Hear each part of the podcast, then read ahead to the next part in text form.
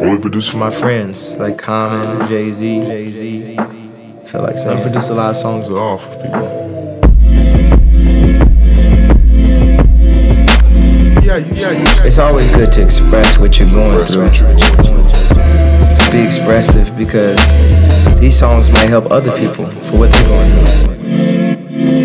And how much time do we spend, you know, chasing the American dream or chasing money and materialistic things?